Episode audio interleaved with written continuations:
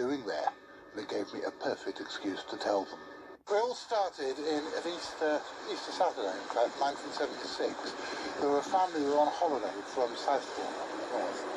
And they were on, they got down here late on Good Friday night, they parked in this car park, and while Mrs. Melling, mother, was setting out a picnic, the two little girls, one who was eight, one was ten, playing in the graveyard, and kept screaming out and shouting, Mummy, Mummy, there's a nasty, horrid great bird now, in the, uh, flying above the church town.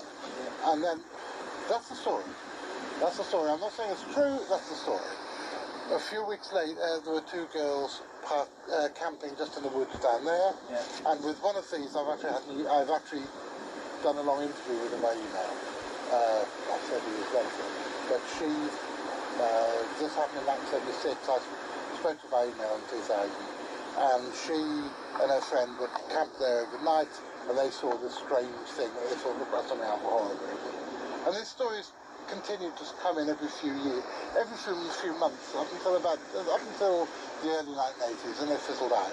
Then there was some strange stuff happened around about Halloween in 1986, and then in 1989 there was the incident that I've investigated most.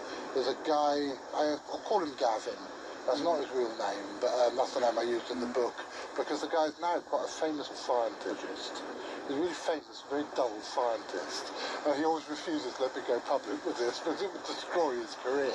But he was out here, he was about 30, he was 13, 14 with a 12, 13 year old girlfriend wandering through the woods, saw this thing again, gave me a really, really good description, of something with a weird of, oh, no beak, a weird sort of crescent-shaped hole instead of a mouth, grey feathers and talons like a crab. And he, drew me pictures. The weirdest thing about this, over the years, I've interviewed him dozens of times. I met him first in 95, so 13 years ago. And in the last 13 years, I've done my best to break the story, and I can't. He's either a bloody good actor, in fact, he's either the best actor I've ever worked with, or something really weird shit did happen. Yeah, yeah. Quite a possibility. Oh, I don't know. I don't know. I don't believe. I'm a scientist. I don't believe in hocus pocus, but something weird keeps happening.